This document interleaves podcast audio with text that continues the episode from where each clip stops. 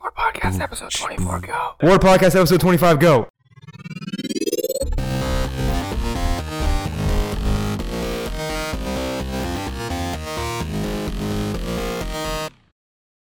Did you record that? Huh? that, Um, that Was quartet? Yeah. Yes. Why wouldn't I record that? I don't know. Oh, I- I- God. you didn't let us know. Huh? I Have didn't know I if we were ever let recording. any of you know? Oh, No, he never does. no. That's Never true. very bad at giving Probably away I just see material. the screen and Yeah? know we're going. I get to see everything. I know where everything's happening. Well, aren't you special? Got I got a God's mic eye. in front of me. Eagle eye. You do have a mic in front of you. I have a mic in front of me Oh, too. I moved. I moved away from the mic, and Dan's getting furious. Mason's gonna sound like this. He's gonna sound like this. He's gonna sound like this. He's gonna sound like this. Makes good radio. Does I it? don't know about that. Does it? Makes good radio. Hi, Dylan. Speaking of good radio, Uh, hi, hi, Mason. Hi, Dan. hello Mason. Hi, Alex. Hi, Mason. I'm a salty bitch. Now that we got that out of the way, Um, He is what's- a salty what's bitch going on, because guys? we actually said hi to everybody the right way, and normally gets so pissed at us, and he doesn't give us any thanks You when wanna we do start it over? the right way. no, no, I can no, start over. We can no, start over. I'm No, good. No, I It's over? don't, no. no. What's going on, guys? not much. How are you? I think first we need to tell people that we're sorry we missed you last week, but we were buried under snow because the city of Richmond is terrible. Um, Actually, you and Dylan were buried under snow because Well. Alex and I were on the. This is the Richmond extremely- Utilities podcast, so I think a natural extension of that is to talk about how bad the city of Richmond is at cleaning up snow. That is a It- There's utility. nowhere to put it. I don't know. I don't. Where, where do you guys? Where, where are you gonna put the snow? Dan- Away. Dan's Dan's solution was he's like just push it all in the river, and I'm like, no, no, no, no, no, no. No, if you are, if As a you rowing are, coach, he does not want that. if you, There's already snow in the river. if you plow the snow when it's snowing, it doesn't get dirty. You put it in the river because that's just where it's going to go when it melts, and you're good to go. What about all the snow that hit the street? Doesn't matter. Hitting the street Have hard, piles man. I Constantly don't think going. you understand what that entails, Dan. Daniel. Anyways, You put it in it's all right parking because lots. in the snow, the extremely popular off-brand podcast was recorded. Ooh, It's some shameless. bullshit. shameless. that was a shameless plug right there for Mason's other Well, that's the only podcast. time I haven't actually put it up, and it's it's on the internet. It's off-brand.masonbrown. Why don't you tell people what it is? Dot me. Uh, Dot it's biz. pretty much it's this podcast, but better. Um, Oh. because it doesn't have Dylan or I in it. Ooh, no, God. no, no. We just talk about. I kind of just. I it's like. salty this morning. I liked. Uh, We're going to make the Double D podcast. It's going to be Dylan and Dan. Yeah, oh boy. take that. Let's see how it goes. Ours or yours? Yours. Huh. Let's hear it. Hey, Dan. Hey, Dylan. Man, it's so great not having Mason on the It podcast. really is. That guy smells like lemons. Yeah, he's a Lots salty of bitch. lemon- He's a salty bitch. salty and sour. I kind of like Mason though. You got to carry the ball, Dylan. What do you want? What? you can't critique in the middle of our podcast. Get the fuck out of here. All right, I'm, I can't handle it anymore. You guys are. You guys are good color commentary. I'll see the. I'll see the DD podcast. I don't know if I feel. I don't know if I like that label. Alex might not like us. No, no, no more. We're putting that. I'm putting it. Yeah, I'm Yeah. putting it to no, bed. I agree. We I'm try putting to put it to bed. and we should put it to bed in public Yep. spaces too. Yeah, you're right. We should. I agree with Um, uh, that because Alex is actually a really So- wonderful, wonderful and, human and being. kind human Who being. he isn't just hates racist? who is all not, who is not minorities. racist There at we all. go. so the best part was. I hate everyone equally. So I created the title screen. So we're doing Global Game Jam this weekend. We can get into that. But the best part was me putting in a temporary title for the game. And so I was like, hey guys, look at the game. And, you know, splash screen, board logo comes up, fades off. It's like game created by Mason, Alex, Dan, Dylan, John, who's the other guy that's um working with us. And then that fades off. And then it just fades in with the logo title, logo text that says, Alex is racist. I give you those fonts. I forgot I put that in there. So we were like doing Yeah. a test of the game. it just Yeah. comes up. I'm like, wow. That's there. It was pretty funny though. was- pretty it was funny. good. All right, yeah, but we I, I changed the title and now but for a test. back to what we were saying earlier. Alex is not a racist. He is a very kind individual, and I've never heard him say bad things about anybody pertaining to their skin. Yeah, Just about their personalities. Just about their yeah. personalities. Um, good. And it, I did not pay these gentlemen any form of money or threaten their families to make them say that. He has a gun to my head right now. he just threatened my money.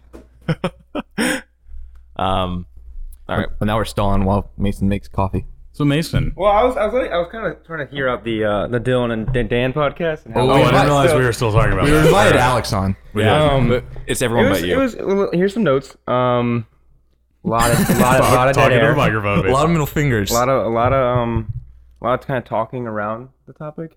But you didn't bring up the fact that Alex is a brutal sexist. oh my god! Oh my god! Uh, no, kidding. That's so No, much he's worse. not. I would like to point out. I would Hold on, like to, wait, no. for everyone. no. Okay. No. For everyone listening, if you go to Alex's website and look at his resume, you will actually Feminism see is that he on is it. listed as feminism is one of his interests. I know. So he is Alex- not. Wait, really? yeah. I put on my resume. It's a- cool. it's a- it's Something a- I'm I'm passionate down about. with that because I'm also very passionate about feminism because my wife is awesome. That's not specifically why I'm down with feminism, but She also Uh, writes books. Here comes the shameless plug She writes. for Kelly's she books. writes. My my wife uh, Kelly Eden is an Prime. author, uh, and Kelly Eden, the author, has her first book called The Wedding Date coming out on April fifth, and she is uh, snarky and funny and feminist. But, What's up with plugging everyone else's uh, shitting on this podcast? There you go. Wait, can we talk about games? No. Uh, talk about some hold games. on. I, I do want to um. There's no format to this. Just There's a Just- form. just Fuck go with you, it. We got a format. Uh, We gotta talk about I got- utilities I and got plugs something first. wrote.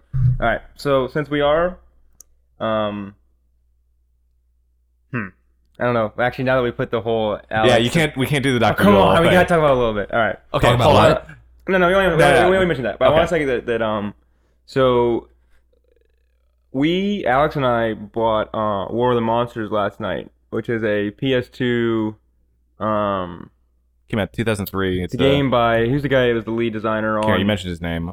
it's David on God of War, oh and oh, um, he's a super outspoken guy. Uh, Uh, Jaffe? anyway, yes, David, Jaffe. David Jaffe. He was involved with War of the Monsters because it's a uh, get up on your mic. som- insomniac, huh? Get up on your mic. Yeah, like Yeah, like that. There you go. Mm. um. I, I I don't Wait, didn't I don't like being interrupted in the middle of a hold on, sentence. to did be told. Insomniac release it? Huh? War of the Monsters. That's not Insomniac, was it? Uh, it's the studio. No, no, no. It's um the studio that made Twisted Metal, which is Yeah, another- yeah, yeah. I'll look it up right now. Um, so this is a game that came out in 2003. You play as um, any number of uh, of variations on the movie monster giant robot trope. You know, maybe you're Godzilla or King Kong, and or you know, obviously name something different so they don't get sued and, and they, they look a little different. Rodzilla. Yeah. Kang Kong. Um, and when it came out, I remember being blown away by, oh, this game looks amazing. It's so much fun to play. You know, the environment's totally destructible. When you destroy a building, you pick up, you know, a power converter or a steel beam and throw it at your opponent. Uh, it was just a lot of fun to play. Um, playing it now, 13 years later, uh, has not aged well. Oh, I bet. I was gonna say I had not played it originally, but watching it last night, uh, I knew you were I knew you were frustrated with the controls, just watching you. Camera. But uh, specifically, just the graphics, I did not feel Oh, yeah. held up well So much at all for here- a game that's only 13 years old. here's what I remember because of the controls. So the PS4 controller is, by a lot of accounts, perfect. Mm, Well, not compared to that sweet Elite controller. not compared to the over there. Sweet Elite the controller. I'll give you Sweet that. Elite controller So- is pretty sweet. compared Right, to the sweet. PS2 controller, Yeah. it sleeps and bounds better. Well, I used the D-pad when we were playing last night. I don't know if you did too. Um, I use the sticks, um, but I remember having to lock on. So you have to hold two buttons to lock on. Now it's L1 and R1. I remember having to squeeze those silly soft buttons on the PS2 controller, and I would play this game for hours and hours and hours. And yeah, uh, Squeeze those soft buttons. Dylan's making making creepy eyebrow eyebrow movements. At This me. is my only I talent. love when Alex squeezes my soft buttons. Mm. squeezing buttons is not fun. You can't hear how welcome hard I'm to, shaking welcome my to head. Creepy Yeah, he's- Podcast. Mace is really disappointed right now. Anyway, Mason's being a salty bitch today. short version, game is What great, else but is hasn't new? aged well. Well, okay, so I kind of want to talk about the uh, it's the the concept of uh, of and it's been tried many times of of nostalgia. Am I on the mic? You're You're freaking good. me out. You're good. The uh, nostalgia, right? We all think of these games. You can't set. You can't throw me off. I'm I'm Mason. I'm always I, I'm always uncomfortable. It doesn't matter. It doesn't- He just absorbed it and makes it his own. think about being anxious times a hundred constantly, and then add like one arm that sweats more than the other, and that's me. it's true. He has one arm right now that is just, Um, Just dripping drenched. all over the floor. um. It's rotted Oh. off. So, which is kind of why I became really good friends with my friend in high school because one time he was like, "My left armpit sweats more than my right," and I'm like, "Did we just become best friends?" Anyways, And you're the um, one who called me out on saying it was weird that I noticed Dan had the same allergies as me, and that's how we became friends. true story. I said that was. I don't think that was me. One of you. It was one of you two. No, I think no, it's- I didn't. I remember you saying that because you're talking about like the allergy, like their marks Cow, do you they think? make. Yeah, yeah. What is that? The the markings. It's just a Sorry to standard cut you off. a standard allergic reaction to um It's like when you get when you join any a kind gang. of allergen. Um, Markings. It's like a, was It's, it it's the, the, caused by histamines, histamine production from your autoimmune system. Yeah. Oh. Basically, it recognizes what happens when allergies enter your system. Your body recognizes the allergen as a foreign, dangerous thing, and your immune system kicks in. But it has a hard time regulating the difference between your body and the allergen, and so it starts to Attacks treat your body. things of your body as if they are the allergen. so friendly- when friendly your- fire is your on. skin, yeah, friendly fire, friendly fire exactly. is on. What? Oh. Um, so so your skin, it, it starts to like bother your skin.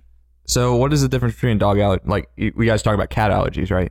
uh, dog and cat allergies are are similar. Um, it's it's the dander and But you can be allergic to one and not Did we the other. record me saying it was weird? we did. It, it was on the podcast. Are you sure? Yeah. It was one of our. I think it was our second guest episode. Mm. Um, We gotta talk about more interesting things than allergies and utilities. anyway, guys. we so, gotta hold pick on, a ball wait, up wait. here. so your your friend you became friends with because he sweats more. No, it was that was a joke. I mean, we sweats did out become- allergies. Okay, so Nest- so War of the Monsters is a game that I've, I've held up for uh, for many years. Is this thing that and Alex and I've talked about it as something that we held pretty fondly, and it's a fun. It was a beat 'em up multiplayer game that you play with your friends, uh, and it's probably one of the first games that I've gone back to and been like, man, games have improved like the, the the tide has has been risen. Like everything's just better. Like even the bad games don't control like this. You don't see games Goldeneye did that for me. right. Goldeneye, Because is I, another one. I played the ever loving shit. Sorry, language, but I played so much Goldeneye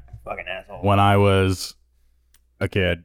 And good lord, I went back and played that very recently after not having played it for maybe 15 years. And it has not aged No, I well. think that's the one that you, you find familiar, but um, and, and it's the kind of thing where there are problems that were being solved when that game came out. Which in War of the Monsters, it's a it's the first time that you were had a, a you could move on all axes up down, um, and you had a camera that had to track with an opponent around a 3D space, and that hadn't been done. Now it's been done for a decade, you know. But You know the what- 3D, the PS2 3D was still in its you know Right. first first 10 years. You know It's- what game I think really first I couldn't drive nailed the 3D camera Yeah. and actually has held up because I Super just Mario 64. Yeah. Super Mario 64 started working on it. There are still I, so I, I recently went back to Super Mario 64 and the camera is a little hard to handle. Um, but but Ocarina of Time, it, it, so is a natural evolution of that. I knew you were because gonna they- say Zelda game. well, I- I was waiting for but, it. But Yeah. Ocarina of Time specifically was one of those early 3Ds where they figured out a way to say if the camera isn't making it, it isn't doing what it's supposed to, they give you a really easy way to readjust it. Yeah, and it but was I one of think- the first mechanics that did that. and I would say that, and this is this is gonna sound like I'm I'm disagreeing with you. I'm not. I'm saying that. But you're wrong. Well, no, that, that I think Mario 64 as a effort is more impressive because of what the game mechanics demand of you. Where Ocarina is ver- is, is, is very, Yeah. very, very flat. You you the jumping is Yeah. is is Well, they automated. tied, they tied the mechanics in Ocarina into the camera. So They that did. Z targeting And the thing and- Z-targeting and, is something allows that's- the mechanics to become a part of that camera. is is still really smart. But what Yeah. I'm saying is that what's so impressive about Mario is is that was the first lap. Oh, absolutely. And- That was a Absolutely. release day I- game, I right? think- was that in I- Pilot I- Wings? Well, I that's definitely Nintendo's see where first efforts in 3D. and and it was it was hands down the first I think 3D platformer. Um, I think I think we I think both of the arguments for both games have merits. very I think they strong. just did different things. Right. Um. So so kind of in reference to your um, what was the name of the game? Monster War of the Monsters. War of the Monsters. Monsters Incorporated, Monster. That's what we'll be watching. um. Monster House. For War of the Monsters, it it Monster I think Party. one of the Monster first Truck. to, to get what they Tonka. still hadn't gotten in that game was Ocarina.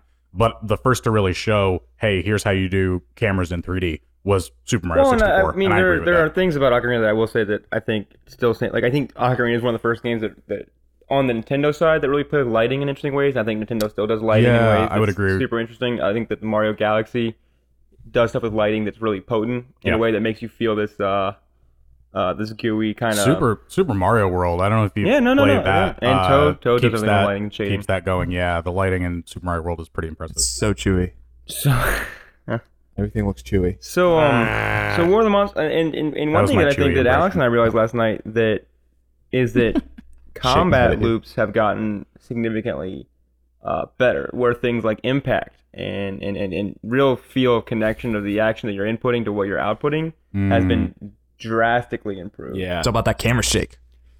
But it's, I think it's a little bit of everything. I think that I think a lot of times there's there's animation priority that happens in War of the Monsters that immediately pulls you Oh. out. Yeah, there, there are a lot of times where uh, I, I would get frustrated because I felt like something happened that I didn't, like distinctly did not expect to happen. That Like, so the thing I noticed watching you last night because I watched you play kind of casually, but then I really got invested in you beating trying to beat that one boss. yeah, And what I really noticed, I think, is you would like you would get knocked back at a certain point, and then because of the clunkiness of the controls and the camera, you wouldn't have the time to be able to react to get yourself out of the situation where you'd get hit again yeah, simply by virtue of the fact that that was kind of that that clunky uh nature of the controls and the camera and i may be wrong because obviously i wasn't playing i was only watching but that Uh, was that kind was of definitely my, part of it. yeah. Um, and being a 13 year old kid, um, who doesn't know much about game design other than that they love games, uh, a lot of this I think felt like, oh, I'm not good enough at this game yet. Let me l- adapt to. The Well, and I think frustration. that- I'd like to I clarify adapted. for our listeners that Alex was a 13 year old kid when this game first came out. He is not currently a 13 year old kid sitting in a room with a bunch of grown men. don't really. I don't know. Video games. You guys play Halo Five? Ugh, What? ugh. Oh come on. Nothing wrong, That's- nothing wrong with Halo, but we're mocking the kid on Xbox Live. Oh, we were all the kid on Xbox. I got, I got I was no, that I got kid. I was no that kid on problem Xbox with the Live. kid on it.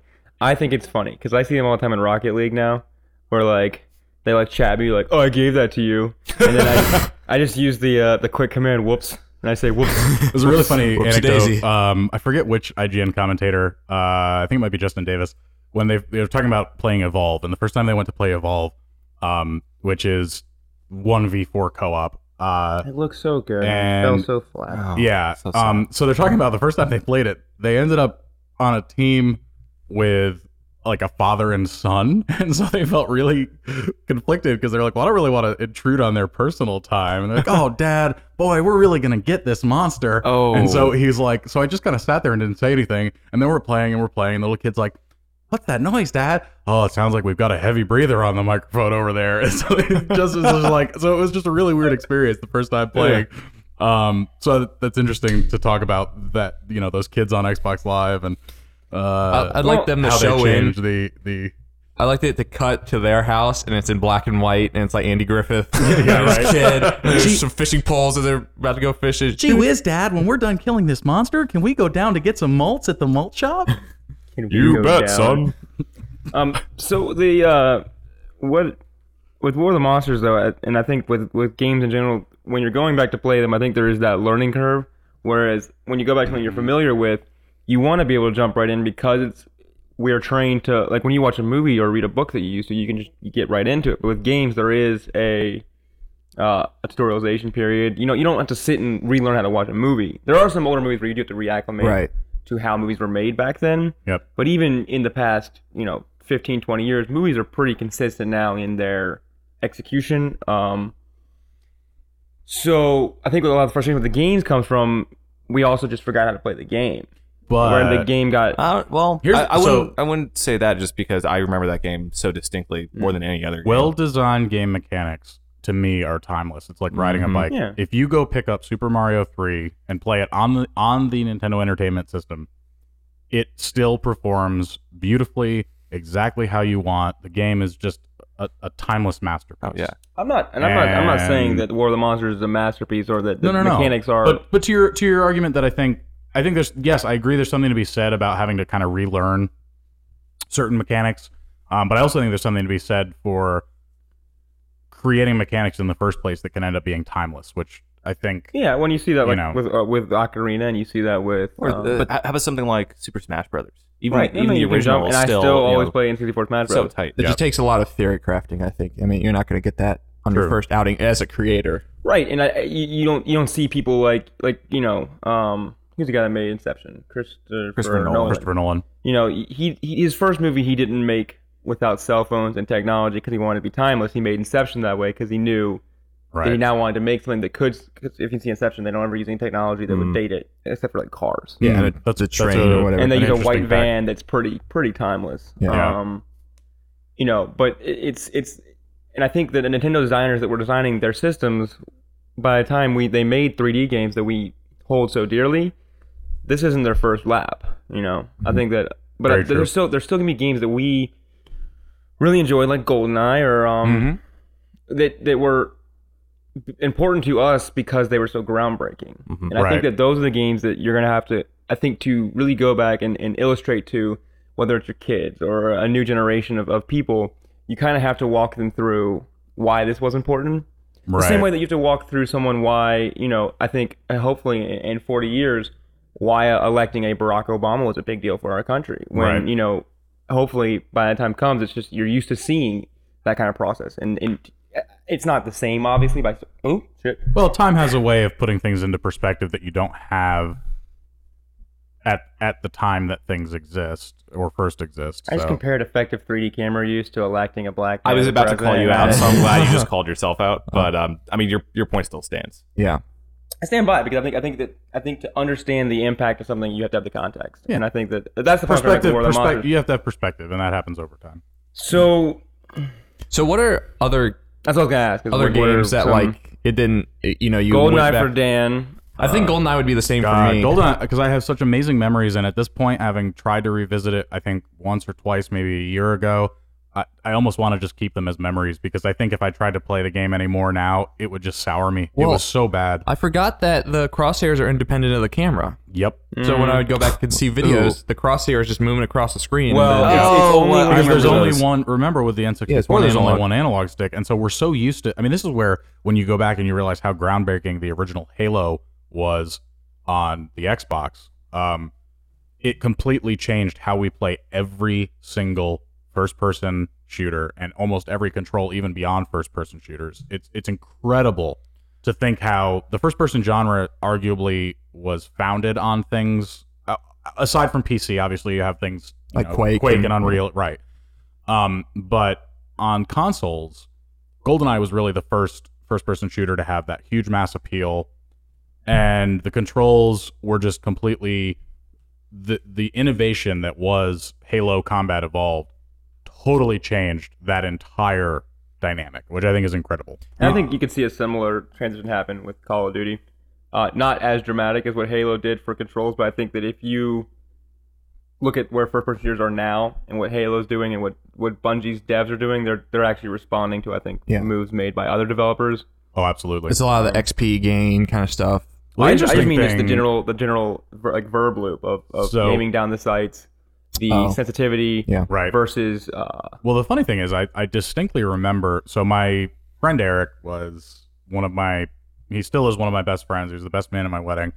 Um, always been a really great gaming companion. He he's a programmer at Google now. Um, but I remember when when we were in high school and the Xbox came out, and he was like, "I gotta have this new system." Well, we were used to at that point playing a lot of N64. We played a lot of GoldenEye, and when he first got the Xbox and we started playing Halo, I remember thinking to myself, "Holy crap, these controls do not make sense to me. I do not like them um, because they were so distinctly different." Now, obviously, now I mean we can't think of possibly playing these games without two analog sticks, but it was it was incredible to me now having this conversation.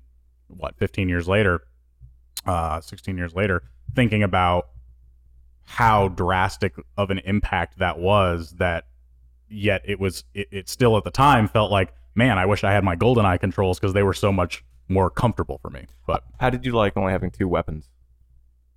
in the original The original Halo. I Halo? love that. Yeah, I Wait, mean- isn't I mean, that I- still a I mean, thing? I mean, no, it still is, but like going going from It used to be you could Um, hold an AK GoldenEye. forty seven Oh, or RPG, sure, a sure, machine sure. gun. like every other first person shooter So- at the time, you would have an arsenal. It and- didn't really That's right, bother me that's right, in okay. Halo. I will say, you know, a more recent example of where I had issues being limited on my weapons was Bioshock Infinite. It was one of the Mm. biggest things that bothered me about Bioshock Infinite, going from Bioshock and Bioshock 2, where you collected Kind the of whole games wheel. kind of in that progressive, you're you know you're getting farther in the game because you're discovering better weapons. Um, But then what is like? I I mean, there's just that ludonarrative dissonance. Is like, what does Booker DeWitt look like? Does he look like the Expendables logo? Or is just Oh, yeah. arms, Oh, fan he's out, also there's fat guns because he's been, he's everywhere. been eating Absolutely. cakes the entire time. I think Yeah, for me it was and more about the smoking. gameplay mechanic than the the realism of it. Just uh, the two things I I love Bioshock Infinite. It was a fantastic game. Um, I probably wouldn't change it, but the two things I did notice compared to the other Bioshocks that I, I had frustrations with were they took the map away and you could only carry two weapons at a time. Now they did compensate for the having only having two weapons at a time. That if you then picked up a weapon later on, you still had that same amount of ammo and all that kind of stuff. So I did appreciate that, but uh, it it the two things worked in tandem where if I didn't have a map, so I couldn't tell where I was, where I left a certain weapon, and I and then I got to an area where I'm like, man, I wish I still had this weapon. Hmm. Mm. I couldn't figure out as easily how to get back to get the weapon I wanted and all that kind of stuff. So Um, the um the what about what about you, Alex? What's a game that you went back to that I've been trying to think of them, but the the games that immediately come to mind are the ones that I've I've played recently and still remember. Like Mhm. I um I have a big collection of games in my apartment, but they're the ones that I I've wanted to keep for repeat, repeated playthroughs and not sell. And then the ones that I didn't think would be you know, redeeming experiences down the road, I've gotten rid of. Um, y- one of the the earliest games that I was obsessed with for PlayStation 2 was this relatively obscure Gundam game um, middle school and high school, I was huge into the Gundam franchise. Oh As god. was oh god. uh, Yeah, I, I was obsessed with it. uh, Shut and, up. and there was, I can't remember the name of the title, but it had um, the original Gundam unit on the cover. And you could go th- through this whole game and I. It was unlock like, like, Gundam Wing era Gundam when it was fucking sweet. Gundam Wing was great. Um, but this was the like the original mobile suit Gundam on the cover, and you could go through this game and Oh, that's right, because it was Mobile Suit Gundam, and then it was Gundam Wing. Okay. and play any variety of Gundam missions SD. from from the entire franchise, unlock every character, and all that stuff. And I remember, God, I, I I somehow played it again like a decade later, Mm-hmm. and it was it was like the most garbage experience. It was, it was such a letdown because What? the- well, keep yeah, going. I mean I mean that's all I got. Like the well, I think That's I all think- I got. Just garbage. yeah, I think um, like I like I was trying to get to earlier is that I think a lot of games that we we grew up in an era where 3D games went from being very new to very well tread territory, and I Mhm. think we're gonna see the same thing with VR. Um, depending on how much that sticks in, I think you're gonna see a lot of experiences that we're gonna be blown away by now. Yep. That in 20 years we're gonna come back to play and it's gonna make us throw up absolutely. Yeah. because we're more we're more willing to engage, and I think that there's gonna be a lot of solutions that you know no one knows how movement works. You know what I mean? I think Yep. that I, I'm interested to see this, this similar. shit. Well, I think the reason for that primarily is I think the reason for that primarily is um like you make the transition from 2D to 3D, well that's a whole different skill set. Like oh yeah. like that's a bunch of 3D modelers, animators, things like that. Like But physics is completely changed. yeah, and sprite animators, you know, 2D traditional animators don't know how to do 3D. They don't know how to rig a skeleton or whatever. I mean, they can, but that- that's not those skill sets don't perfectly overlap. No. And it's the same thing with VR.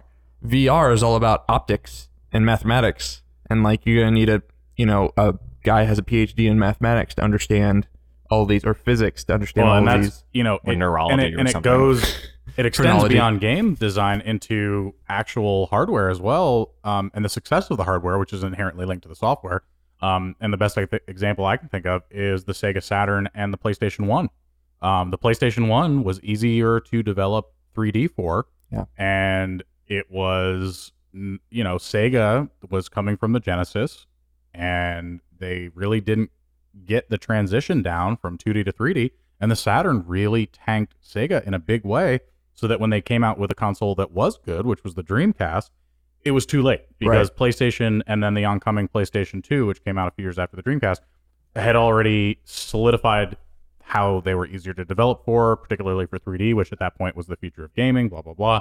And, and really, that's why I think we saw the Dreamcast fail and Sega no longer makes hardware. Yeah. So well, I think also there's a lot of base dead decisions that Sega was making at the time that I think. influenced- and we talked Because the Emotion Engine is like infamous If- for being really hard to develop for, which is the PS2's 3D chip. the, the PS2 was harder to develop for.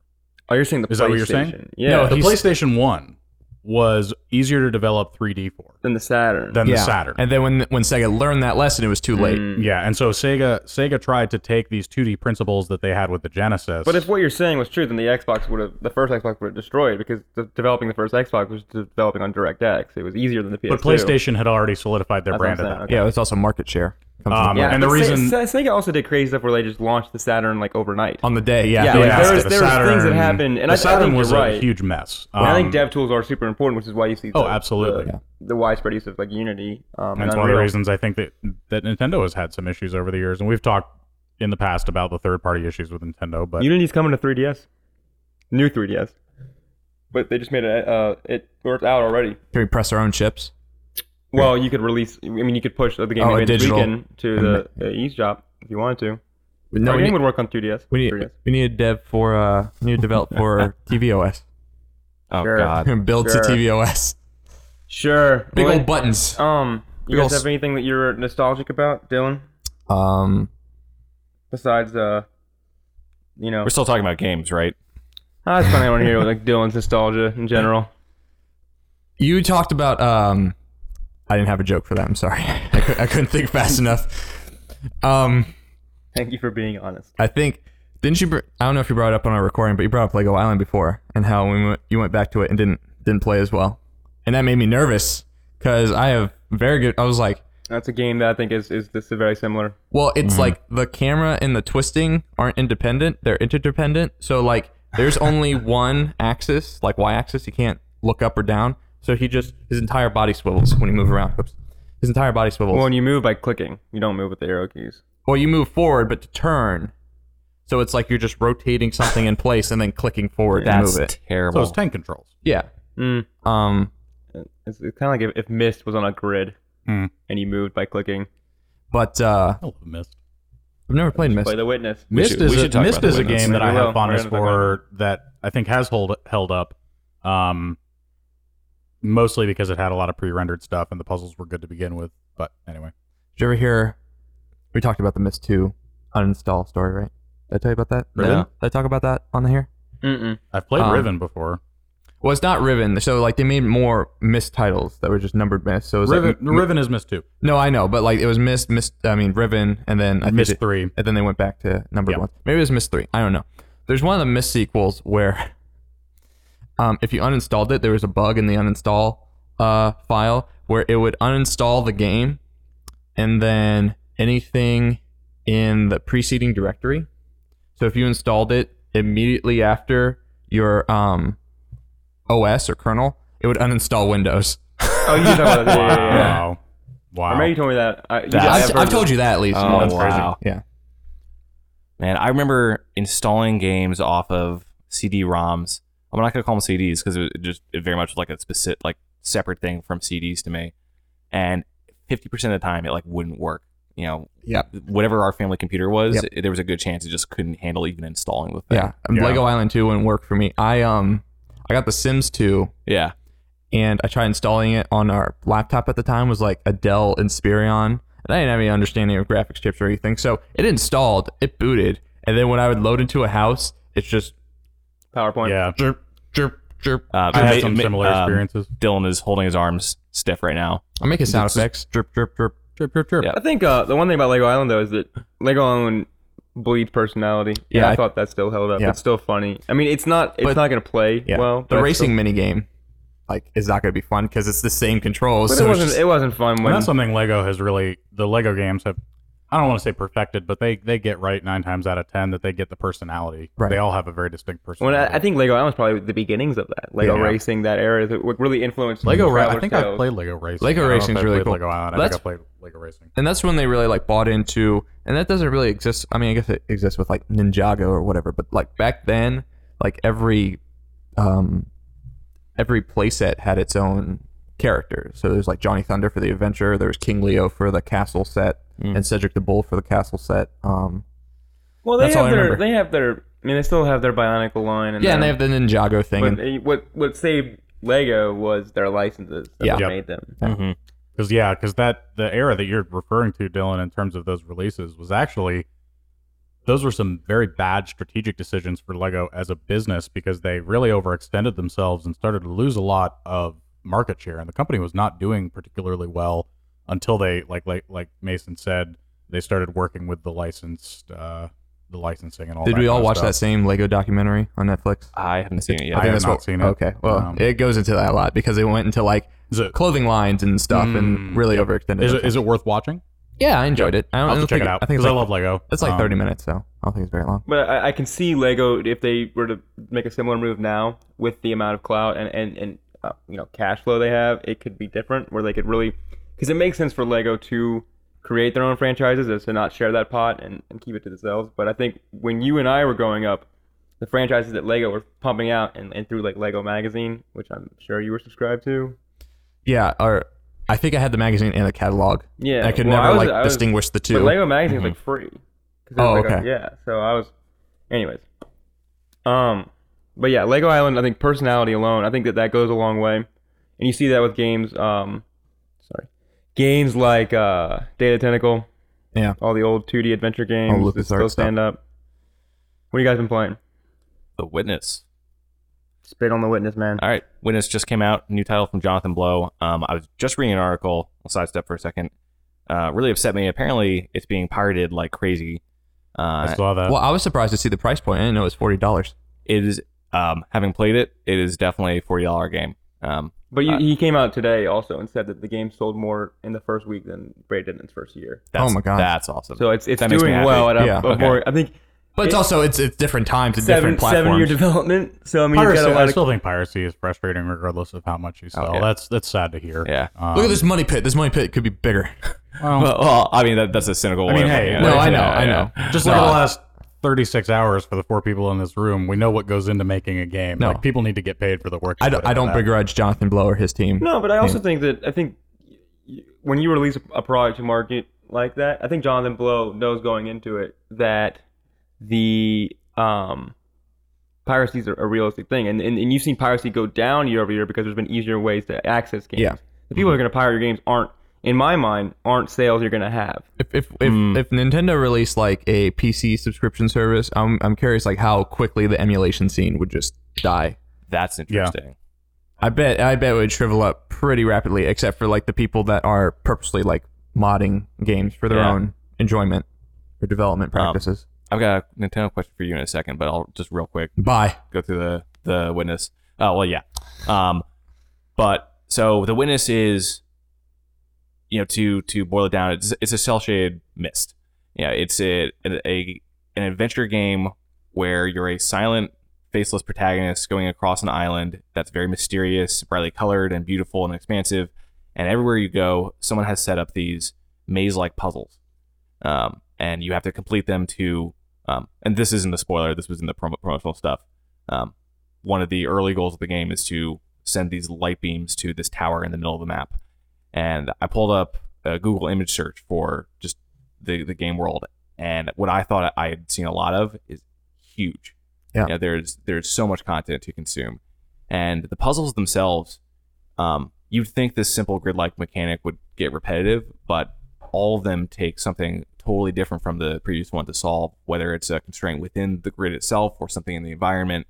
Um, solving the puzzles will will make you feel it'll, it'll make you feel smart. Um, it's like, whoa, I can't believe I did that. Yeah, I heard it compared to like Portal and other games like that, where you sometimes you'll just bash your head against a puzzle and then Yeah. like, and I've only and like Portal and Portal Two. I mean, like You beat both those. yeah, Okay. like the difficulty curve on it is pretty nice. Like it Yeah. it, it Oh, follows a yeah. logical step. Portal And- One, especially, I think Portal is- does a really good job of getting you into the mechanic. I think Portal Two s- assumes some prior gameplay experience. Yeah. But Portal One is an execution of if you're gonna make a three hour game, this is how you ramp someone through it. Um, the witness is pretty damn frustrating at times. So it it's- is fucking gorgeous, though. You Oh played my- it? No, no, no, no, no. Oh. I've, I've seen just the videos of looking at it, and Alex I- sent me a couple photos of it. I have to say, I know the visuals have been very lauded. Um, looking at a video of it, granted, it was streaming, so the resolution wouldn't be as high as if I were playing it. Um, I was, I was kind of lukewarm on the visuals. Um, Because you have no I haven't played it yet, but uh, something about it felt less than forty dollars worth of a game to me. It's not that Dan has no heart. It's that Dan's heart is in eight bits. So, well, so so- sixteen bits at the maximum Um, if I- overclocked. I think we've talked about this before. How much I love that low poly, vectorized, bright Right. color, anything like that. See, So and, and I personally do not. Yep, You know, so- it's, I mean, yeah. we talked about Wind Waker as, as an example, um, where, you know, a lot of people talk about how it's held up, and I agree that it's held up in terms of the vis- the art style being consistent. Uh, but I still don't like the Yeah. art style. um, and that's that's totally fair. Um, I think that The Witness will hold up in 40 years better than anything that comes out this year, though. I would ag- I would agree, I'll with, agree that, with that. statement. I think Um, I think it's interesting Jonathan Blow being such like a like I mean he's an engineer he's a straight laced Oh, he's a numbers man. He's not an art man. yeah but like both his games I hate the way Braid looks, though. Really? I'm not, I'm not I'm crazy not about a huge Braid. fan. I mean I I like painterly style I mean I like that it was one single painter that painted that entire thing yeah I like I like Appreciate painted it for stuff. what it is. It's just it like just like, don't like that the painted low style. poly thing doesn't fire off for Dan. That painterly style doesn't. And I think the reason the painterly style doesn't fire off for me is because there's- there's a lack of imprecision there with when you're playing the game. Um, like the character moves. It's it's it's a tight move. Have you played it recently? nah maybe like a year or two back So that that style gives this kind of um, flowy, uh, soft feel, and I Uh-huh. think the controls Mm. either it's like a psychosomatic thing where like I am assuming the controls are soft now and not, and like I want the Super Meat Boy level of precision with everything I play. Right. Um, Um, I will say the character in The Witness controls differently than I expected. It's it's like you are like walking through this area. There is a, a sprint button. so he rotates and then you click to move forward Thank God there is no tank movement and there is no um, island guide from Lego Island. Um, oh he's the best that's the other thing though. There's no one else on this is there island. someone in a prison that you can give a pizza? no, and, and then it unfortunately. makes his breath really hot and he melts the bars he escapes he gets in a helicopter he steals the brick the soup power brick and then he tu- turns that's things The, that's the one. Um, Shut up, Dylan. That's what I, Alex rem- said. I remember a lot of the plot from Lego Island 1 and 2. I'm impressed. That I forgot all that. Don't don't I thought that feed- was, don't the, feed I that thought that Dylan. was the plot to the anyway, rock. and so, um, love The Jonathan Rock. Blow has said that there is a definitive plot to this game, and early on you can start to see kernels of it, but it's a little unnerving being the only person on this island to the point where I actually googled is is this just a ploy and is there a monster on this island because that's what it feels like. Have you ever played uh, Miasmata or um? I've heard Miasma is really cool. I have it. I, tr- I I didn't play much of it. It's there's Miasmata Oh. and Dear Esther. Have you tried? Have you played Dear Esther? I've heard of Deer Esther. Alright, Dear Esther takes place on an island too. Uh, Miasmata takes place on a big landmass. You don't really know where the edges What, are. is that like play off the word miasma? yeah. Okay. because basically you have this disease in miasmata and you don't um and so there's a big like uh, chemistry component where you have to like cut uh herbs and then synthesize them into chemicals and drink it and there's a huge um Map. it, there's a surveying mechanic where you have to the only so you have a map but the map's blank and the only way you fill things in is you go to landmarks and you cite other man landmarks relative to your position That's so you cool. look out into the distance and there's like this rock structure that looks like this and you see another rock structure and those little parts are filled in automatically because you'll find like map fragments Yeah. but everything else you need to use the s- lay of the land Very to cool. fill out the map. But then Dear Esther takes place on an island, and it's about a guy who visits, who comes to this island because of some tragedy that happened in his life, and he writes these letters to Esther, and he narrates the letters as you travel through the Is island. Dear Esther the game that you love, or is it Thomas Was Alone? I I own Thomas. I just Gone bought Home. that, but I haven't played that. It's Gone Home and Dear Esther. Dear, but I I know you like, uh, but Wait. Dear Esther's the one that like you you've told me a million times. Yeah, about. but so in Dear Esther, um, you're the only person on the island. Except sometimes they mess with the your vision, so you'll see like a silhouette of a human in the distance, and then you'll run over there, and there's no one there. That's fucked. Yeah. Mm, that sounds good. Oh, someone else. One other game did that, where it would play on. Um, you would pan the camera one way, and a character would be there, and then you look back, and they're gone. Five Nights at Freddy's. Yeah, Five Nights at Freddy's. What was that? Um, there was a horror game that came out during the PS2 era. Five Nights at Freddy's. What? No. You were uh, a prisoner in like an insane asylum or or an actual prison, and I think it was an actual like like full on um, prison prison, Is and it a shooter? I've played this game. kind of a shooter. It was, Do you take photographs? um, no, it's not. It's not Fatal Frame. Okay. No, no, it was not Fatal Frame. Okay. Um, although not Clock I'll Tower. never play that game. Um, but I, I remember I can't remember what it was. Doesn't matter. But I remember watching the trailer, and there's a point where the character goes over to this security feed, and you look at the security feed, and all of a sudden there's something behind you slowly walking toward you. Dude, And- it's the suffering. the suffering. There you go. That game is terrible. I, oh yeah, I never said it was a good game. Um, So going back to nostalgia. yeah. So that happens in talking about Bioshock Infinite. That happens in Bioshock Infinite. Dude, That's what it was. oh, God, Remember, yeah. remember that level That's when what you I'm go thinking up of. The to one the big, scare the big and- console and you turn around. There's the Silent Boy or whatever they're And uh, it's called. Straight to you. Uh, I was, I was yes. at home for the summer playing that. I was playing on my Mm. iMac, and I was upstairs. And my parents had people over, Oh, and I screamed. oh Bioshock no. did a It- great. Bioshock Infinite really did a great job of of interweaving the that idea of string theory into the game.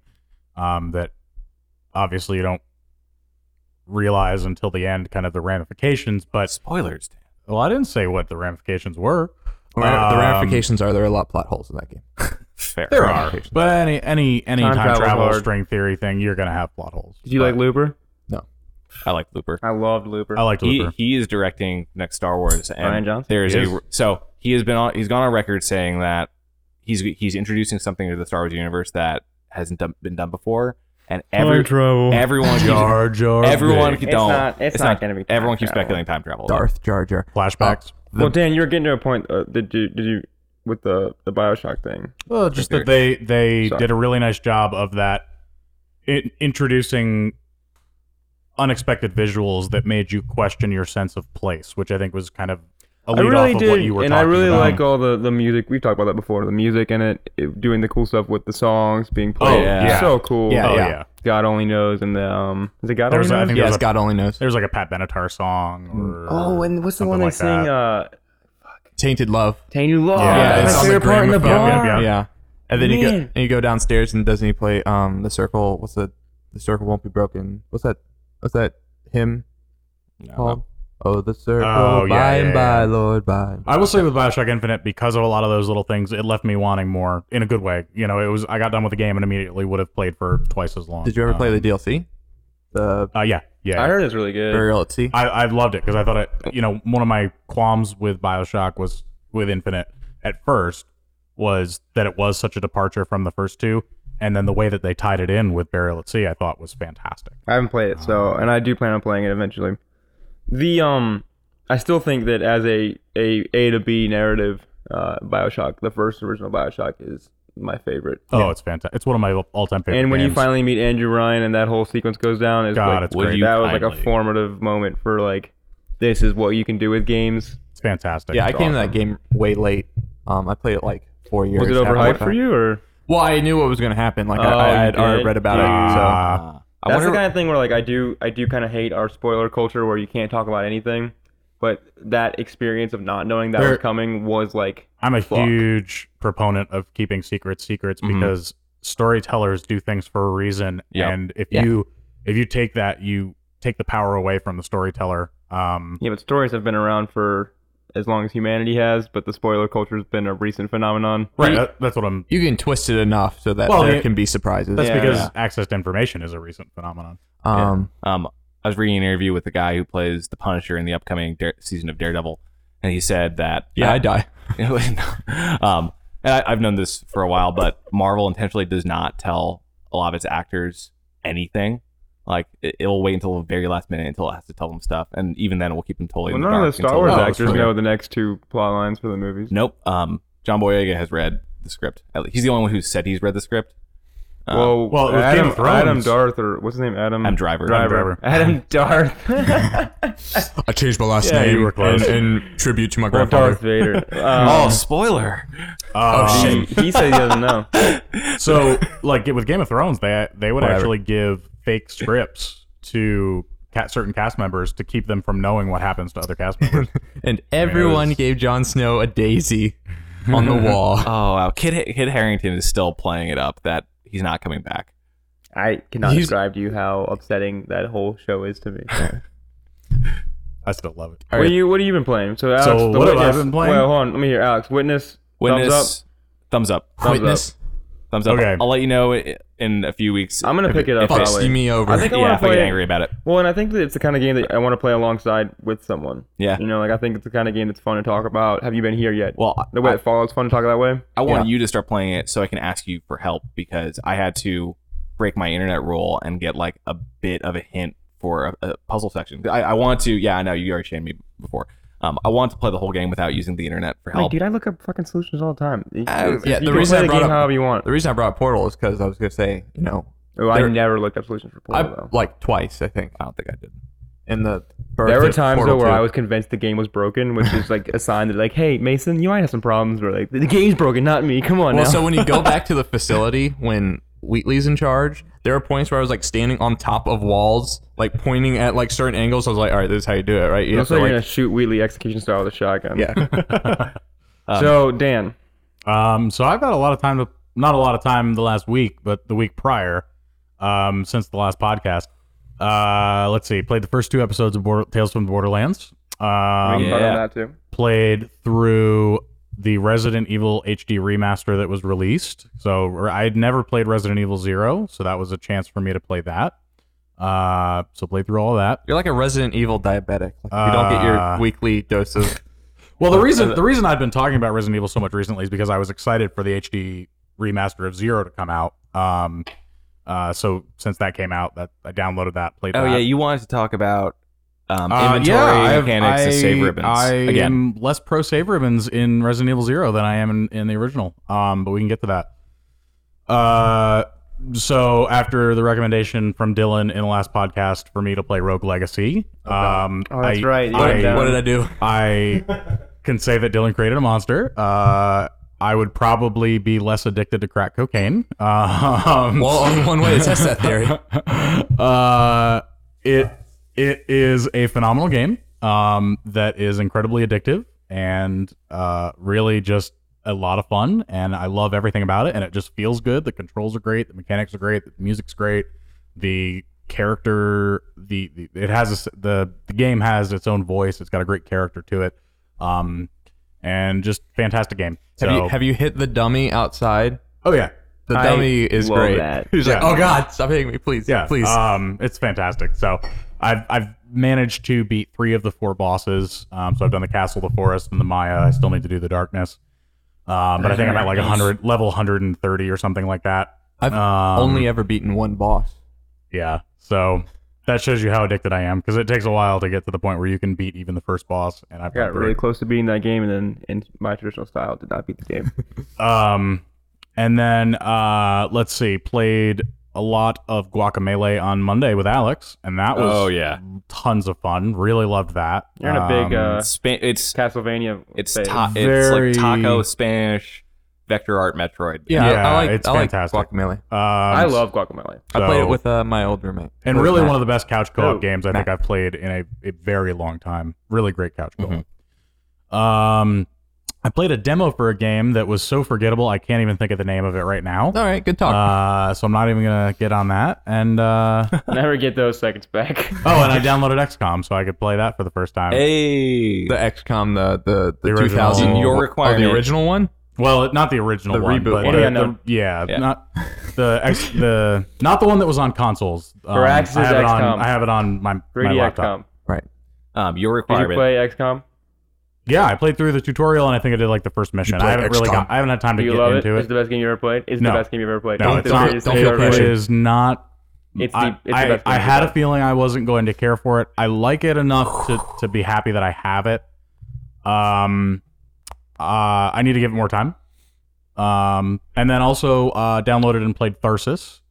Uh, Dan's big on Tharsis. What is really Tharsis? enjoyed Tharsis. So big on Tharsis It's- that he it's- recreated Tharsis as a jewelry thief game. It's kinda like FTL with only dice. easier. Oh, You can actually win the game that I sounds made. There's no, horrible. there's no cannibalism. Um, it's it's like I can show you Dylan later today uh, when I have my computer with me. Show me your Tharsis Tharsis. is easy Show me to your Tharsis, learn, girl. Uh, but it's almost impossible to beat. But it's I I like it. Um, I, I really I liked it a lot more seeing it was fun. It's Yeah. the kind of game that's kind of fun to watch because the loops are all like 15, 20 minutes. yeah, and the stakes are so grave that it's kind of fun to see. I just they reveal so it's a dice game. Okay, it's a dice game where you're managing a spaceship, and they make the dice mechanic so apparent, which is Yes. interesting. But I also it does detach me from what it actually is. it's a. I mean, it is a board game video game. It is not. I can't describe it as anything else. Um, it's a, it's I a, mean, it's it a really is. solitaire. Yes. Um, but there, are, I mean, there are decisions that you have to make. There is so much that relies on luck, which is why a lot of people who don't like it are approaching it as video game. This is a bad video game. Um, Video game Yahtzee. It's well, what it it's, is. hey, I've got video game Boggle. I've got video game Risk. Um, I, you know, I like board games. If you Wait, like why board why do you games, have video game boggle? Uh, why don't you have video no, game no. Boggle? He, Which he one's asked you Boggle? first? Uh, I forget. Thank you, Alex. Thank you, Alex. I Which forget- one's Boggle? That, that should give you enough right there. so Boggle is the one where you shake up the Where box the with main letter- mechanic is physically shaking the thing. So So it's not Um, sorry. It doesn't have the no, pop Boggle, Boggle's the one where That's it's what I got all, was all the picturing. cubes with the letters on it, I'm just giving you shit. and you have to you have a certain amount of time to find words. So it's kind of like a crossword uh, thing, which I love Or crosswords. it's random words. It's an it's an infinite word search. yeah, it's Oh, pretty okay. fun. That's but a that's a it's- cool it's idea. cool. But But what it was on sale for like four bucks. and Cliff, so I the was- the I'm red. not judging you. I mean, I am because you like digital Boggle more than XCOM on the unknown, but whatever. The thing about the, I didn't say random, I liked it more than XCOM. the thing about the random You number implied that. generator and like the physical version of Boggle, like, aren't there possibilities that you just don't get any words? There's just jumbles of letters. Well, Dylan, that's just life, man. You gotta, you No. gotta Oh, you there- gotta take what you get. I mean, I'm sure There the- are always words the because you can developers are connect. probably you accounting can for connect that. up, down, left, right, and diagonally.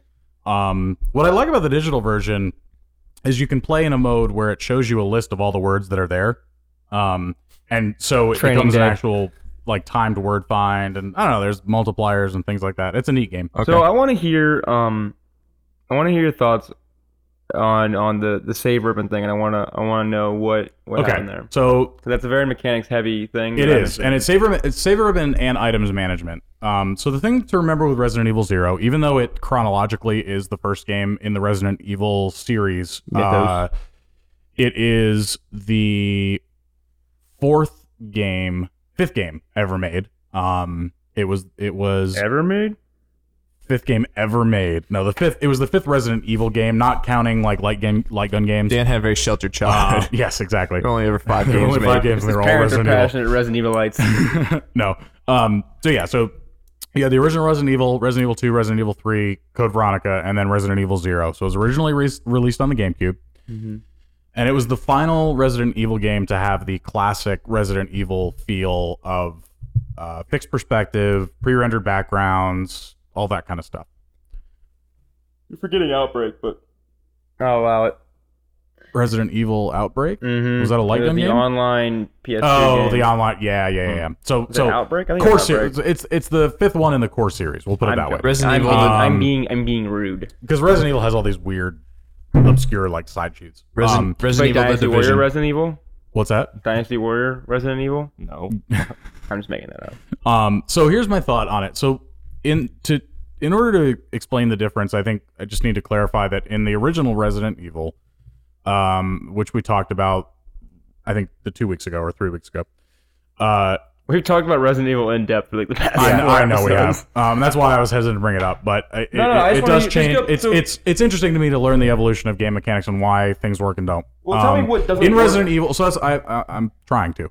Um, in the original Now. Resident Evil, you have loot boxes, and the loot boxes carry over from what you put in them from one loot box to the other. So as you progress chronologically through the game, uh, you get to a loot box and you can be like, oh, I stored all of my crap here. So there's always an easy to go to place that you have all of your stuff. So even though you only have, uh, in the case of Jill, eight slots, in the case of Chris, six slots to store items on you, you have access to your stuff fairly readily.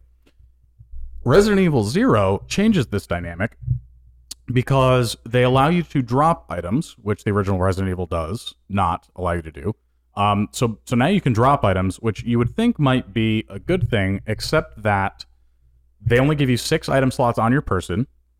First off, secondly, this game is much more puzzle intensive than the original Resident Evil, which I actually like the puzzle. The puzzles in Resident Evil Zero were really great, um, but you there are a lot more items that you Mhm. need.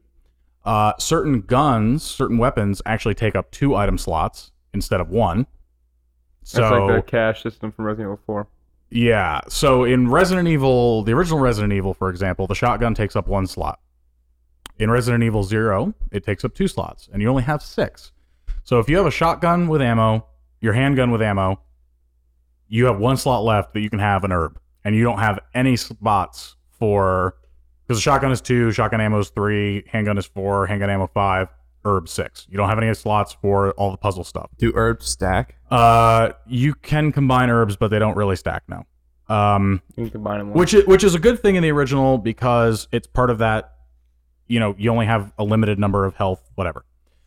Okay, So, that's survival. That's survival mechanic. So can I bring up a scenario too? So what if you have to Um, what if you find an herb on the ground? So you, all your slots are filled. You have one herb. You find an herb on the ground that you want to combine. You have to drop your handgun or your ammo, pick up the herb, combine the herb, then pick up the ammo again. So it allows you to do combinations without doing that. Is Okay. the dropping destructive? But no, the dropping is not destructive.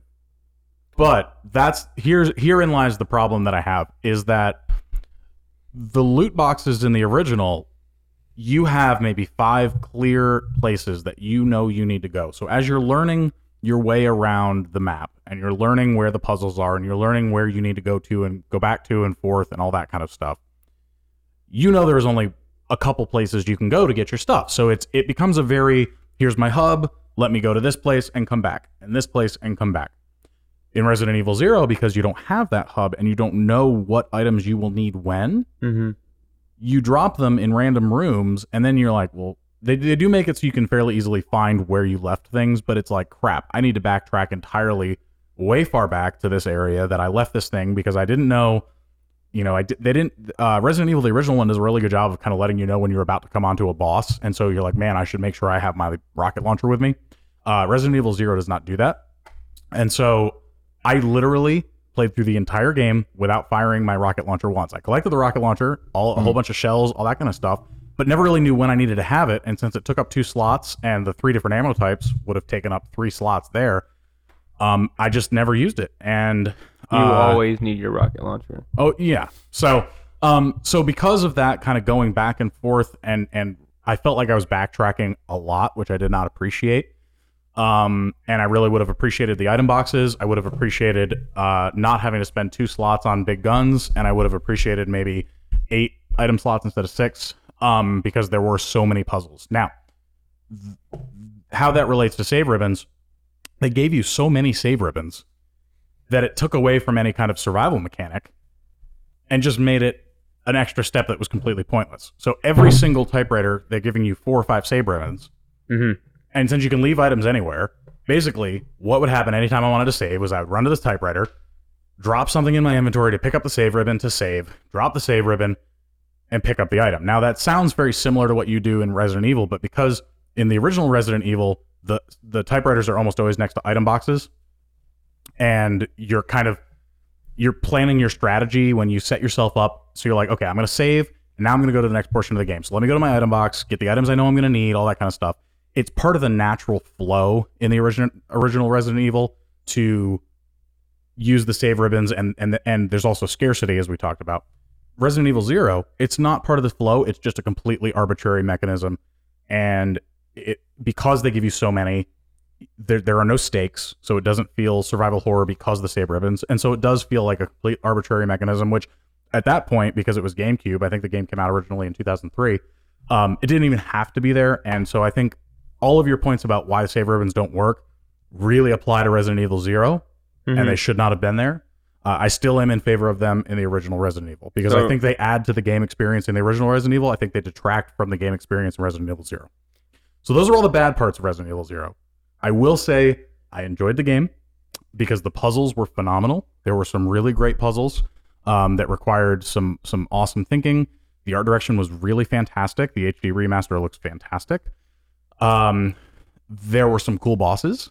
Uh, although there were some really reused assets from I think the original Resident Evil that kept it from being great innovative bosses.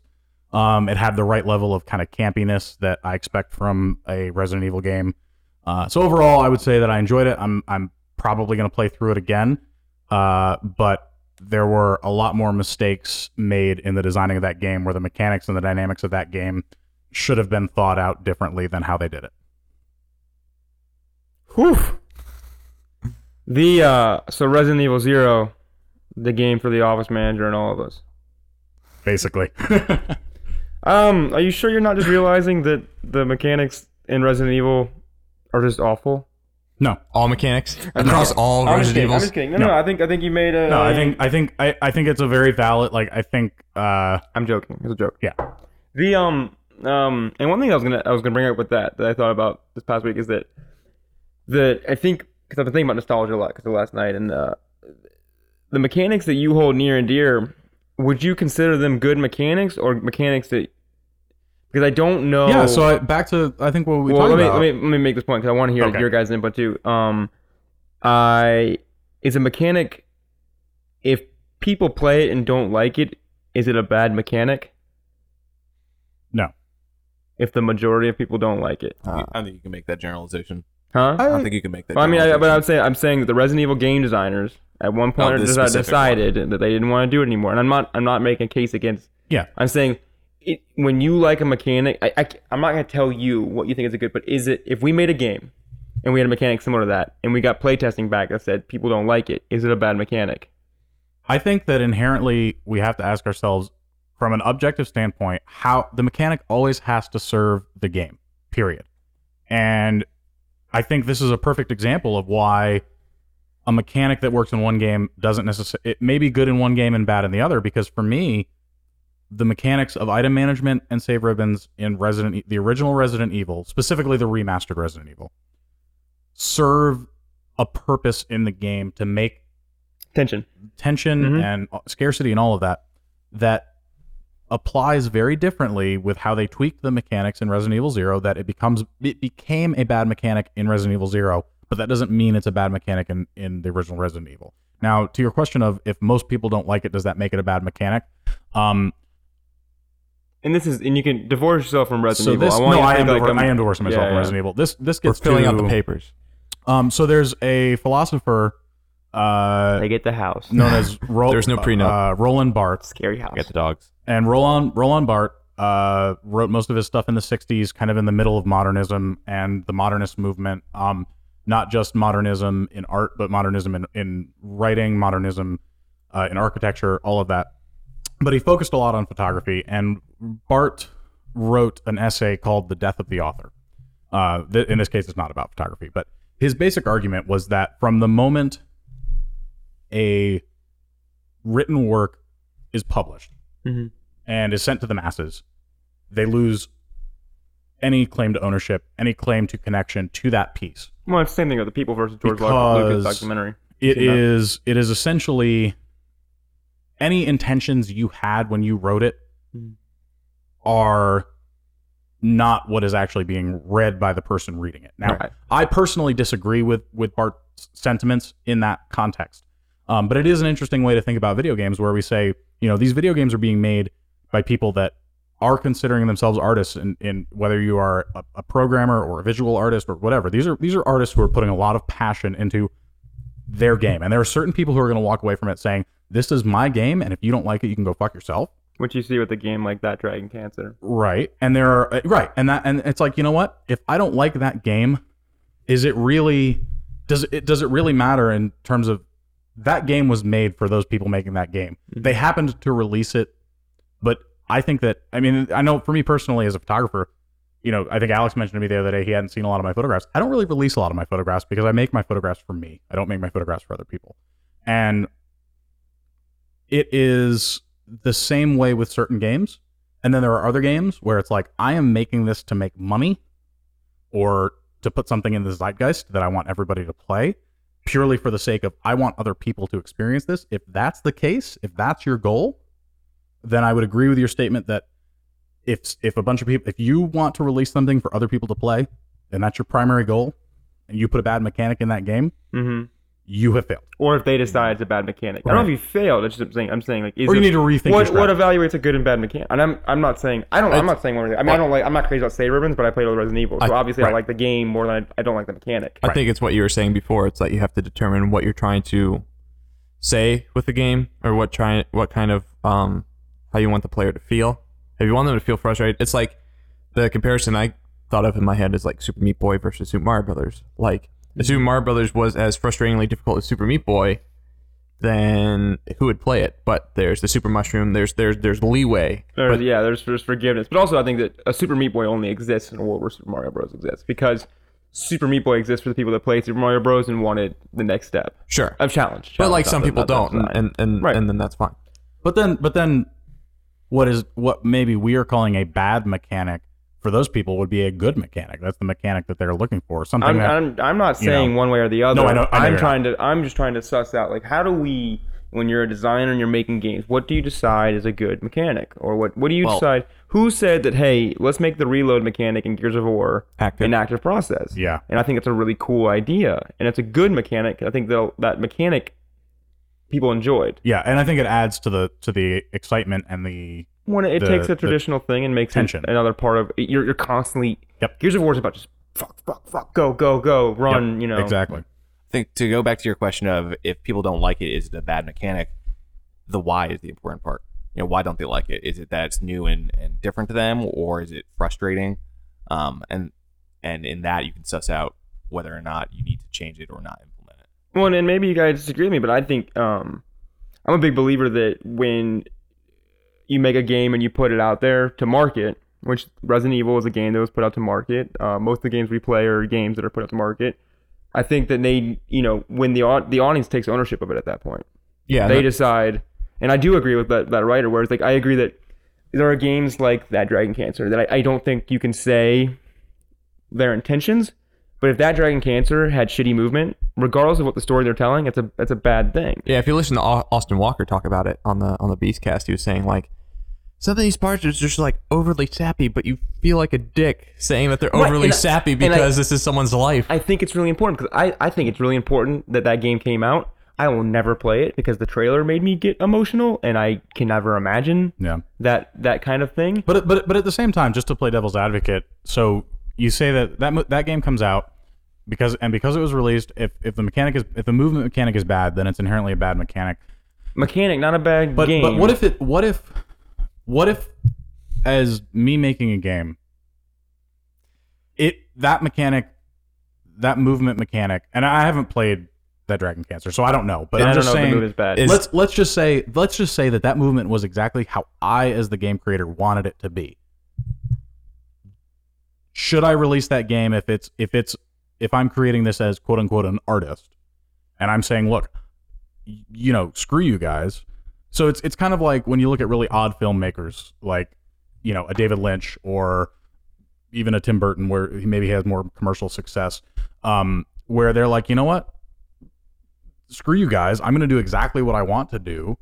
And most Uh, people aren't going to like it. I think that, but but Tim Burton never said, "Hey, I'm going to put a black screen up for 10 minutes and, and obscure your enjoyment of this film." Tim Burton makes films to be. I mean, his films are objectively enjoyable. Depends on the film. Like Ed Wood is a really weird movie about a really weird subject. Um, Okay, so uh, th- okay, so what I'm saying though is that as an artist, if you're making game for art and you put a game out there and you put a mechanic in that you feel passionately about, sure. and you want to create an emotion in people, I think it's your job to communicate that you, you don't have to communicate your intentions, but the intentions better fucking pay off, right? I, I'm saying games allow you to have these verbs that are different than other mediums where you do have to think through is this mechanic that I'm passionate about arbitrarily getting in the way of what I'm saying? Well, I think the games also differentiate from other media because there is a level of, of expected co-involvement. You know, when I if I when I write a song, I'm not expecting You someone need to at jump home- around while you play guitar. or even like I'm not expecting someone at home to pick up a guitar and fill in fill in the blanks that I didn't include in the original writing. Either they're going to like it or not, but I'm going to put out the music that I wanted to write for myself. Games, I think to your point is that you know, as a game designer, you only are making a game with the idea that someone will play it. Right. Right. Um, and I think that's where the difference Chris Sellenthorpe, who was the uh, keynote speaker for um, Global Game Jam this weekend, was talking about. He was talking about he's a He evaluates games a lot. yeah too. he's a, he's a critic um and he was talking about how uh we have this we have this misconception of the way we criticize games and what we compare it to and for the most part we try to compare them to movies or TV shows or something like that like these passive engagements where Mm-hmm. he's like if you want to compare a game where you're actively involved playing a game is like playing an instrument so Yeah. if you wanted to like that's that's where the that, that's where the enjoyment comes from is having this active participation and i, I and i like that metaphor a lot because Mm-hmm. Yeah. like you can't really because he was saying how if someone were to come into a room and watch you playing a game all they see is the pictures on the screen Right. so they're like they don't see they don't feel you moving the controls so they don't understand that connection there but ev- but people have a better understanding of playing an instrument just because like Sure. there's no secondary visual component. It's just the person playing the instrument. Yeah. So I, I really like that Um, comparison. and I think that's why um, I, I know Mason said this, and I can't remember if you two ha- have. Um, we enjoy watching others play games because we know so much about what that feels like that we can extrapolate that just from watching. right. Absolutely. Yeah. I think I think when when anyone when anyone in this room watches someone else play games, we have a very informed perspective. So like we were talking about you wa- you know playing your game last night where I'm watching you thinking to myself, I can tell he's having issues with the camera and the controls Mm-hmm. and the, but I don't think most people who are casual gamers or non-gamers would would understand Oh, that no. from watching it. So um, now that being said, to the active passive thing, I think the really great games have the perfect balance of active elements that are necessary and and fantastic passive elements um, as well. So uh, whether it's beautiful visuals that you don't have to be playing the game to really love, or music, or s- or graphics, what you know, whatever, whatever storytelling, um, copy. Th- these are things that uh, I think some of the best games have a fantastic and probably most importantly a fantastic active component, um, but also a really great passive component where uh, you can mold that. And I think someone like uh, you know Kojima is a great game maker who understands the the beauty and and uh, I don't want to say necessity because I know there are a lot of people who don't like how cinematic a lot of his games are, but uh, the the importance I think of of having that balanced active and passive kind of yin yang relationship. The only question I have about this entire conversation is is that Dragon Cancer Frog Fractions 2? Wait, what did you say? That's terrible. is that Dragon Cancer Frog Fractions 2? If it was, oh god, Dylan. No, no. Frog fractions, you guys aren't. You know what? I'm not familiar with it, You know what, guys? Oh no. Homework guys. this week. It's a. It's Hey, a I've been game. good about doing my homework, so I know. This is a short Is one. this something you can All play right. at Brand Center between classes? Look up frog fractions. We'll talk about it next week, and then Dylan and I can play it again this week to give us. I've never played it. What? All right. Well, then uh, everyone, you need to all fucking step your game up. Y'all and all fuck. So, um, yeah, I just think that we uh, the mechanic thing is a, is a is a, a uh, it's a hard thing to reconcile because I, I do think that because you know I think that there's a lot of people that want to make oops that want to put their perspective out there via games, and I think it's really important. I think that's something that we all want to do. Yep. Um, but I, I think that it's a different it's a different medium that, that you have to take that relationship very seriously yes. or you, you, you fail as a game designer. You you can be a fucking good writer, you can be a great, you know, audio uh, composer, but to be a game designer, I think that you have to stick the landing. And I think that, It's one of the reasons and I- I'm not saying Resident Evil is a, I'm- I- it's, No, it's no, so no. divorced from that now, but I think that if you have a really potent story and you want to tell it through games, then you have to tell it um, in a way that your game enables that story to be better. Have you ever have you ever read um Or write a fucking book. you ever read Scott McCloud's Understanding Comics? You read that? Mm. Mm-mm. Do you know what it is? No. Do you know who Scott McCloud is? No. Um he was a cartoonist. He worked Keep going. Do you I know know anything? Fox, I know who Fox McCloud. Do you know is. the name? uh, oh, so I asked Mason this. Just off topic. Wait, one second. So do you know? Shut up, Alex. You don't get to talk. no, he was he's going off the rails. I want to know who Scott McCloud is. no. So m- I asked Mason uh, this the other day. I had to look up something about um, a, a Star Fox. Guess what the name of the Star Fox wiki is called? What Just n- no. I need a guess. barrel roll? The R-wing, Uh, yep, it's Arwingpedia. R-wingpedia. nice. Uh, I think you're more upset about that than anyone else. I was- I was just like, man, like that's a weird. Like, why the ship? Why the model of the ship? Well, I guess Firefly. I You want it to be Slippypedia? Well, that's what Mason suggested. And then I, I said suggested, Slipedia. Slippypedia. Yes. and then I like to say I deserve a and then I- point. I said like if there was an article that wasn't edited all the way, it'd say like "Help me, Fox" or something, and be "Portrait of Slippy." Uh, Guys, it's episode 25. oh, it's episode We have twenty-five. to start. We have to start over. Sorry. just, just say. All right. episode- if So, I- if so I say it Scott- now, Scott- yeah, Scott yeah, yeah, I'll, McCloud. cu- I'll cut it. War Podcast episode 25, go. okay, Ah. okay, I'll put that. Thank you. Uh, so Scott McCloud, he worked for DC. Can you leave that in, though, so that it comes back? Yeah. yeah. Um, so he was a writer, cartoonist for DC for a while, and then he became like more of a theorist about comics and like the creation of it. And he created these three books that are they're they're like They're, they're books, big books. well, they're treatises on comics, but they're not. It's not text. It's it's, it's they're comics. So it writes That's about comics awesome. using comics. That's awesome. so it's like if someone made. A, That's It's cool. like the beginner's guide, like how the big. Have you played The Beginner's Guide? no. I played the beginning of it. I played the beginning of The Beginner's Guide. Um. I really, really think it's cool. cool. But he um. There's a part where he talks about like because in comics you have basically two components. It's art and writing, right? Art Is- and copy. It's art and copy. Copy that art. It's a big famous ad book. he um talks about he has this visual metaphor where there there's the artist and the writer and it's like and the writer and they're standing next to each other in this big room and the writer says i'm going to be the best writer ever i'm going to like you know try to create the best prose blah blah blah blah of, like these creative characters and etc and then the artist's like i'm going to go hone my craft i'm going to be the best visual artist i can be i'm going to practice every day etc etc and they do this and they're like okay now go talk to the other one and like reach their hands backwards and they're standing on opposite sides of the room and they can't reach each other because like mason's saying like it's about these things working in tandem not how it work it's it's it's it's the it's the fallacy of composition you heard of that probably. so it's the idea. It's why the it's why the NBA our All Star game sucks because they take every MVP from every team and put them together, but they don't work well together. Yep. It's a When you fallacy. realize that like the ad model is based on having an art director work with a copywriter. right? Like that's Yeah. But some people lose that. So if they Mhm. want to be if they want to be a writer for games, it's not like being a screenwriter. Like the skills When- change. When I think of my favorite comic books and and creatives in comics, I typically think of them as creative teams, like uh, Kieran Gillen and Jamie McKelvey, or uh, Bendis and Bagley, and like that kind of thing. or Uh, writer Robert director Kirkman combos. I and- think Yeah. that work really well. Yeah, Uh, Alan Ball Yeah. and anyone that he works with because he's awesome. um, yeah, it, it is Charlie very much Adler. about the relationship in mo- in a lot of creative processes. Dan and I, Double D podcast. That's right. Hey man. Every You time you gotta- say do double D, you, I boo-boo. think of the that bit from Family Guy with with Stewie and Brian on their own talk show, and the entire thing is composed of sound effects and obscenities. What? You haven't seen it's that like a bit? soundboard. Like Yeah, they're just like- playing a soundboard. Yeah, it- it's called like Woof Woof and the Baby or something, Oh, and yeah, they have Woof like Woof a and the Baby. siren and, and dogs barking.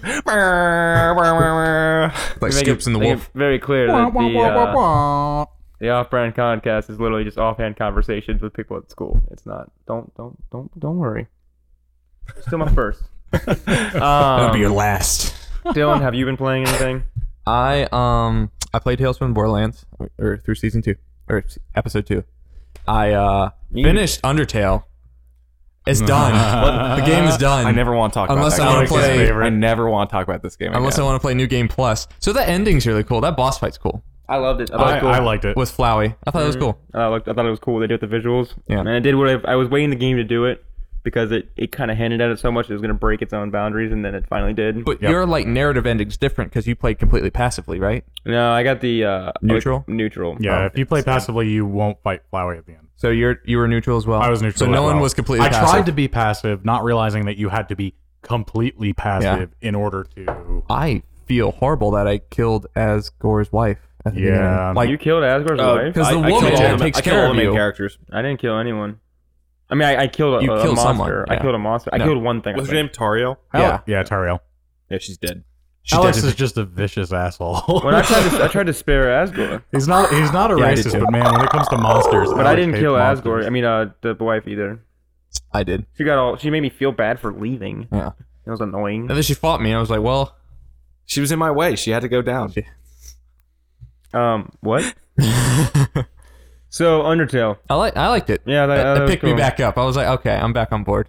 Um, And I- I- it, it made me. It, what I liked about it is it did open up. I probably would never do it, but it did make me want to play a second playthrough, which I think Yeah. is cool. and I talked, and I, and I, I agree yeah, with I that. want, I kind of want to do that too. And I talked about with this with you before, but I like this and Fez are like the only two games I ever saw that were really good at like meta commentary on games.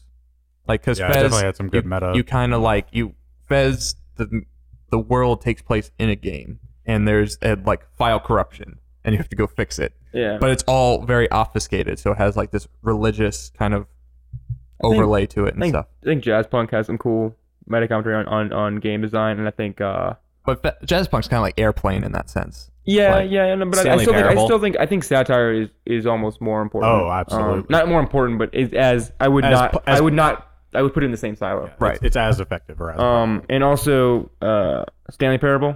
Right. Very, that very, Alex very, just said. very good um, at that. A game that Dan, you should play. Yeah, I, but I liked Fez and uh, Undertale more than I enjoyed the Stanley Parable. Like I played it, and I, was I, like, I got like the it. Stanley Parable much more than I like both those games.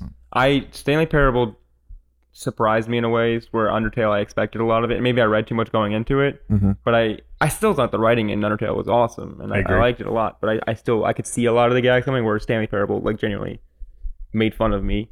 Well, it's Stanley Parable well, is a lot like Fez, where it's like I don't know how many possibilities there are because like Fez is kind of like the Witness, where there's a huge uh, puzzle mechanic, and there's a whole second playthrough where like In Stanley Parable or Fez? in Fez, okay. where they give you these uh, dice, and the dice are like Rosetta Stones, where you're translating this language and then doing that to unlock stuff, and it gets ridiculous. Like like Fez peop- gets fucking huge it gets ridiculous. in a stupid way. and like- you can fly at one point.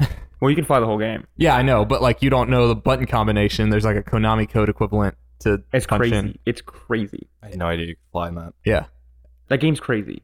It's made by it's a it's a it's such an impressive. yeah.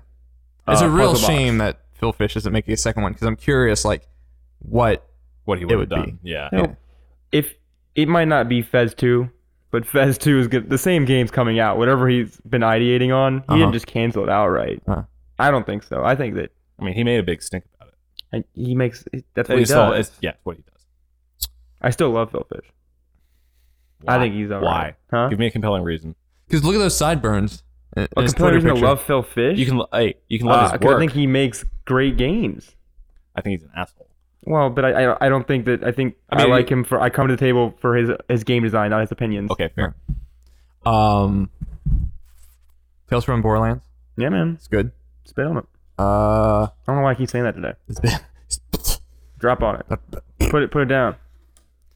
um, it's been a while. What what happens in episode two? I forget. Let's go through. Oh, the, here, let me pull the- my screenshot up because Yeah, I took one too. okay, I can tell you what I did. Oh no. Well, okay, let's talk really quickly on episode one now that we've all played it. Um, while you're pulling that screenshot okay, up, so I got it. the uh, Dylan, you got yours. Now you can just talk about it. Yeah, I'll talk about Um, it. if we have one doing it.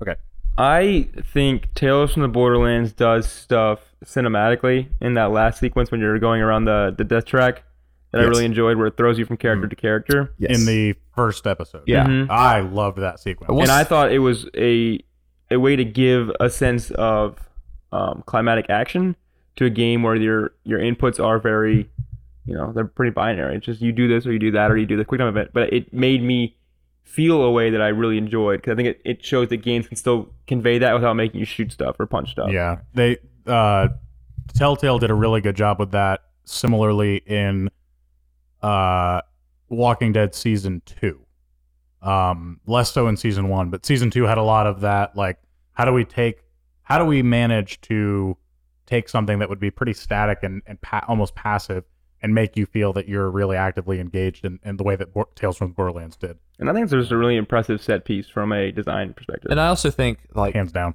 like they and they make those characters so interesting at such a point that like I like the concept of okay, here are the the, the traditional pairings. It's Reese and uh, who's the other guy? The accountant Vaughn. It's Reese and Vaughn. Vaughn, and then it's and Fiona. they make you like Vaughn. yeah, I like Vaughn. I like Vaughn a lot. Oh, I like Vaughn. I hated Vaughn the first time he came on screen. I hated him. Uh, Also, okay, sorry, kids. finish your so point. it's, it's like Reese and Vaughn, and then Fiona and what's her, Fiona's sister's name? Uh, I can't remember. Uh, But yeah, but it's Sa- like Sasha. Sasha, yeah, Sasha. and then they and then they swap teammates. Yeah, so yeah. it's- then it's Reese and Sasha, and then it's Vaughn and, and Fiona. That was a Oh, good that's I right. like That's that. right. and I really didn't- like that. And they and they they definitely make the relationship between you and your respective compart uh, companions matter even more in episode two, Yeah. where you do care about the stakes. Hmm. And I, I just like I like always want to make either some some piece of writing that's like concerned with the squad. You know, I think Suicide Squad's going to do a really good job with that, where you have all these characters and you'll just okay, well, let's go silo these two together and see how they interact. Do you um, are you the guy that yells squad when you see your friends? Squad. Uh, Assemble. I just bring my fist together and then everyone collects. It's cool. Yep. Uh, or like Republic Commando, I think was like I one love of the first. that. I yeah, agree. that Yeah. game was great. When we talked about wanting to make squad mechanics that are randomly generated, but still, you know, that whole Yeah. I think that that would be a really cool system to. We need to think about So, um, on this list for episode two, I killed Doug. That's that. Who's Doug? It's from Walking Dead season one. No. That's the Um, go-to joke. oh yeah, yeah. the big yeah, one's yeah. on here. Who's the guy Um, who killed the cinder block? Oh, the dad. The dad. I killed him. remember that. No, He always dies. Oh okay, well, I You, killed you him. either stop Kenny or you don't. But So or you first, try to. who told Vaughn about Handsome Jack? I did. I did. I did. Uh, I did. I'm I, I'm I'm bad at keeping secrets in life. Yeah. in Well, I general. want. I want We're to go doing, on we're doing Reese's Well, yeah, story first. um, yeah. Yeah. for Um, season for as, episode as two. a whole, how have you guys been treating Handsome Jack? Because I don't trust that guy worth a I damn. don't trust him either. Yeah, I don't trust. I, I didn't, and I also gave Fiona Yes. the thing at the not very Jack. end. I let Fiona take care Me too. of the, yeah. with the Also, grenade. that was a great yeah, sequence. I trusted Yeah. Fiona. I I, don't- bro- I bro fisted Vaughn yeah, Yeah. I do. along with 88%. I love of the people. sequence where it was like, bro, bro, bro. Bro, That's not how it happened. And, and, the, and the- Ah. so did you destroy the loader bot in the first episode? I did. but- Yeah. Oh, really? I did not. hates you now. Dude, If he, you he, blow him he up. beat the shit out of me. Dude, Really? Loader, Really? Loaderbot and I are like At the end of episode best two. friends. Yeah, He pu- so he punches Loaderbot, you. Loaderbot came back and punches like you? saved me. And Oh, that's when um, what's his face is controlling him. Because there's or did that not happen for you? well, what happened for me? I remember when you were riding Loaderbot when you were escaping from um, Vasquez. He throws you. he oh he didn't throw me but like when we're when i was bro fisting vaughn like loaderbot's like me too and then you're like yeah it's like fuck you and you just bro fist vaughn and, and then Oh, that's yeah. it Yeah, Loaderbot and me, bro. fist. yeah, no, me and Loaderbot. Okay, wait, wait though. So when you get to like the the um, Gordas area and uh, Vasquez, Vasquez has taken over Loaderbot, um, did he use Loaderbot to beat the crap out of you? oh right yeah i remember Yeah, that yeah yeah, No, Uh, Loaderbot came and, and helped. yeah but, Okay. but So- vasquez freezes him like he takes control over Yeah, he him does take control of him. Um, yeah, I think because I I told Loaderbot to self destruct, a lot of those interactions are now more like Loaderbot hurts me in some way. I love Loaderbot as a character. I just like everyone Loaderbot. that rages on him is totally right. Yeah. He's great. Oh no, he's great. And you got more Vasquez this episode. Yeah. I still love Vasquez. I think he's awesome. I just love Patrick Warburton. Yeah, that's, Yeah. I, I think That- that's what a what I'm- great I'm that's voiceover getting what- for. artist. But when he can't get the gun to shoot and the whole like he's just talking in circles, that Yeah. was pretty good. Did and he'll you- go forever. did like, he'll you- just keep talking? did you hack the gun or the car Car. i Gun. hacked, I hacked the gun What happens when you hack the gun? Wait, hack the gun or the car? when he's about to kill you You're digging your own grave. Yeah, I'm trying to remember. So I I tried to I read think all, I did the car. I did the car. Yeah, I, yeah, I did the gun yeah, I did tried the to car. read all the flavor text for both, and th- I failed. Like he shot me, so I had to go back and, and quickly get to the part. I Of the shot gun you and I i wanted. said valar morgulis yeah. yeah. that's what it says when you die in game of thrones Yeah, Um, I speaking of Game of Thrones, I was looking up reviews for the iOS um, one. I was just flipping through my phone. Apparently, the story is very um, hard to diverge from. Like there, there are no variations on it. Really? Um, like specifically for the ios one or just I the think game just, in general Just the game in general. Like people have gone back and tried different playthroughs. And it's the Make same you thing. feel better about your that's Yeah. yeah. That's most Telltale games, though. I mean, Yeah. Yeah. I mean, there's a choice at the very end that you pick, and it's very much the Doug or Uh, Carly. fe- female Doug. I, I'm not telling you who. I'm just saying it's like that, and it's going to determine the s- the second season. Cool. Uh, Oh, that'd be neat if they had some exponential changes. Yeah. But well, I think they're just going to swap out those characters and in whatever place they're in, but they have very different personalities. So yeah. So they they did a really nice job with that in the like mini episode of Walking Dead season one. The uh, was it like 140 days or, Uh, I or think it's something like 500 that? days. 500 days. have summer. uh yes of summer um they really did a nice job at playing off of your decisions from season one to tailor that Yeah. um So that those characters never come back, right? In season two, the 500 days characters. one or two of them do But that's it. 500 day- the 500 days does impact season two i just Of don't summer? remember exactly how Welcome back. Uh, I know what we're talking about. yeah. Okay. What other decisions were there? Yeah, what was the big one? You guys said there was a big one. Is it choosing Jack versus Fiona? Yeah, I think that's the big one. Did we all choose Fiona? I did. yeah. Um, I will say that I I genuinely do like all the interactions with Jack in this game. I do same. too. They're where hilarious. he's like trying to oh the guy I punched like that whole sequence where he's like I punched him every day. Yeah. That was so yeah was his that name? Like- dumb. Wallet That was head or really something. funny. What was uh, Vasquez's Wallet, I nickname? think Wallet Head, yeah. yeah, because he had hair plugs. Do you guys call him Wallet Head? I call Yeah, I I did call too, Him, Fuck yeah. that guy. I call him, I I just I really that game is it does improve the entire franchise. And in episode two, I think Oh, that's how it. I remember now. I I, I Episode will say two. that I, I I was definitely more the experience through episode one as a whole. I enjoyed more than episode two, but I did really like how episode two led into episode three, and I haven't started episode three yet. I haven't started episode three yet either, but I like the way episode two ended. I just remembered how episode two ended. Also, the way episode two starts is probably one of my favorite. sequences Yeah, I in like all that a video lot, games and I ever. like that. Uh, that opening music sequence. cue. What song is that? Uh, so I looked it up. It's I know that song. I have the it on my guy I hadn't Spotify. recognized. I thought it was the heavy, but it's not. It's like Stephen James or something like that is his name. Um, but I looked it I, up I thought it was cool too. because it's in a Oh, great. commercial now on TV that I saw. Mm-hmm. Mhm. I my favorite parts of like Alan Wake are the interstitials between episodes Yes. when they play Yeah. the music, when Yes. they play uh, the Nick Cave the Bad Seed song. Yep. When he falls into the water. I Yep. think Alan Wake is probably one of those games that uh, are a peanut butter and jelly sandwich of, of what you really like in games and what I really like in games. Where it's this. Did you like Alan Wake? Alan Yeah. Wake's a great game. I like, but there's like a weird, like there are weird nostalgic things that like trigger things me because I s- I never looked it up, but I swear to God that the voice actor for Alan Wake was the narrator for Thomas the Tank Engine at one point. 'Cause it's like the exact same Alec voice. Baldwin. No, not Alec Baldwin, Oh. and not Ringo Starr, but it was like one of, and not George Car or George Carlin. Um, keep keep going. but uh, he just has that very same voice. It's like very because when he's narrating himself, going through the world, it's like it just hits. It there's a weird like trigger in my brain that like hits Alan that. Wake really scared me. Yeah, really. Yeah, like I was genuinely because I know it's not a scary scary game, but I really liked it. It did invoke fear without.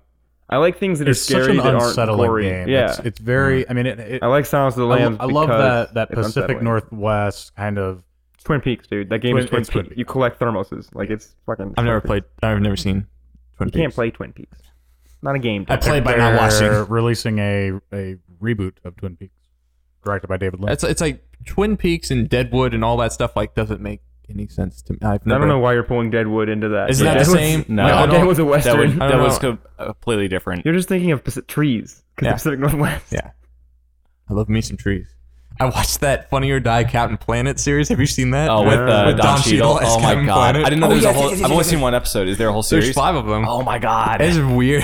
Well, and I think Don Cheadle's just a funny So- guy. yeah. The narrator for Thomas the Tank Engine has been in three video games, though Alan Wake is not one of them. Ah, damn. Uh, Thomas and Friends: The Great Festival Adventure, Thomas and Friends: Trouble on the Tracks, And Grand Theft Auto. and Thomas five. and Thomas and Friends: Building the New Line. So, unfortunately, not the same guy. Sorry, Dylan. That's okay. Thanks for that. Well, I mean, uh, so and we're gonna try to play episode three at some point. And Frog Fractions. And Frog, well, Frog Fractions is probably a, a thirty minute commitment tops if you really get into it. You say that as if I have 30 minutes to spare. I know. I, I mean, know. we're making a game today, so Well, um, but yeah, we're making a game today, so we should we should probably hit that and then wrap this up though, because if you Would- want to have we're jamming. Huh? Jamming. John, Jamming. so Jamming. we're doing the the global game jam, which is a a worldwide game jam, and the theme this year is ritual, and our game is a it's named um Alex. it's Ah. named Brist the Game. we put it to bed. We put it to bed. It's to bed. It It's a- went to it's a- sleep. It just woke up. It had to go. It had to pee, and it went back to bed. I smothered it with a pillow. It's fine. Wait, you have to. so are we calling it morning grind or what are we calling it? I like core competencies as a name. You t- I think. Mm. I think. no. I'm Come fine. on. With it. I'm fine. I'm fine with anything at this point. Yeah. We um, it's a game where you you you run through your morning ritual and it uh, you just run around your house and you you brush your teeth, you put your pants on, and you check the weather, Or you don't put your pants on. or you don't. Or you don't Or shower. maybe maybe you fail so at and making so like breakfast. Telltale- like, Get like yourself Telltale in a games, toaster. Hmm. it's a game where your choices matter.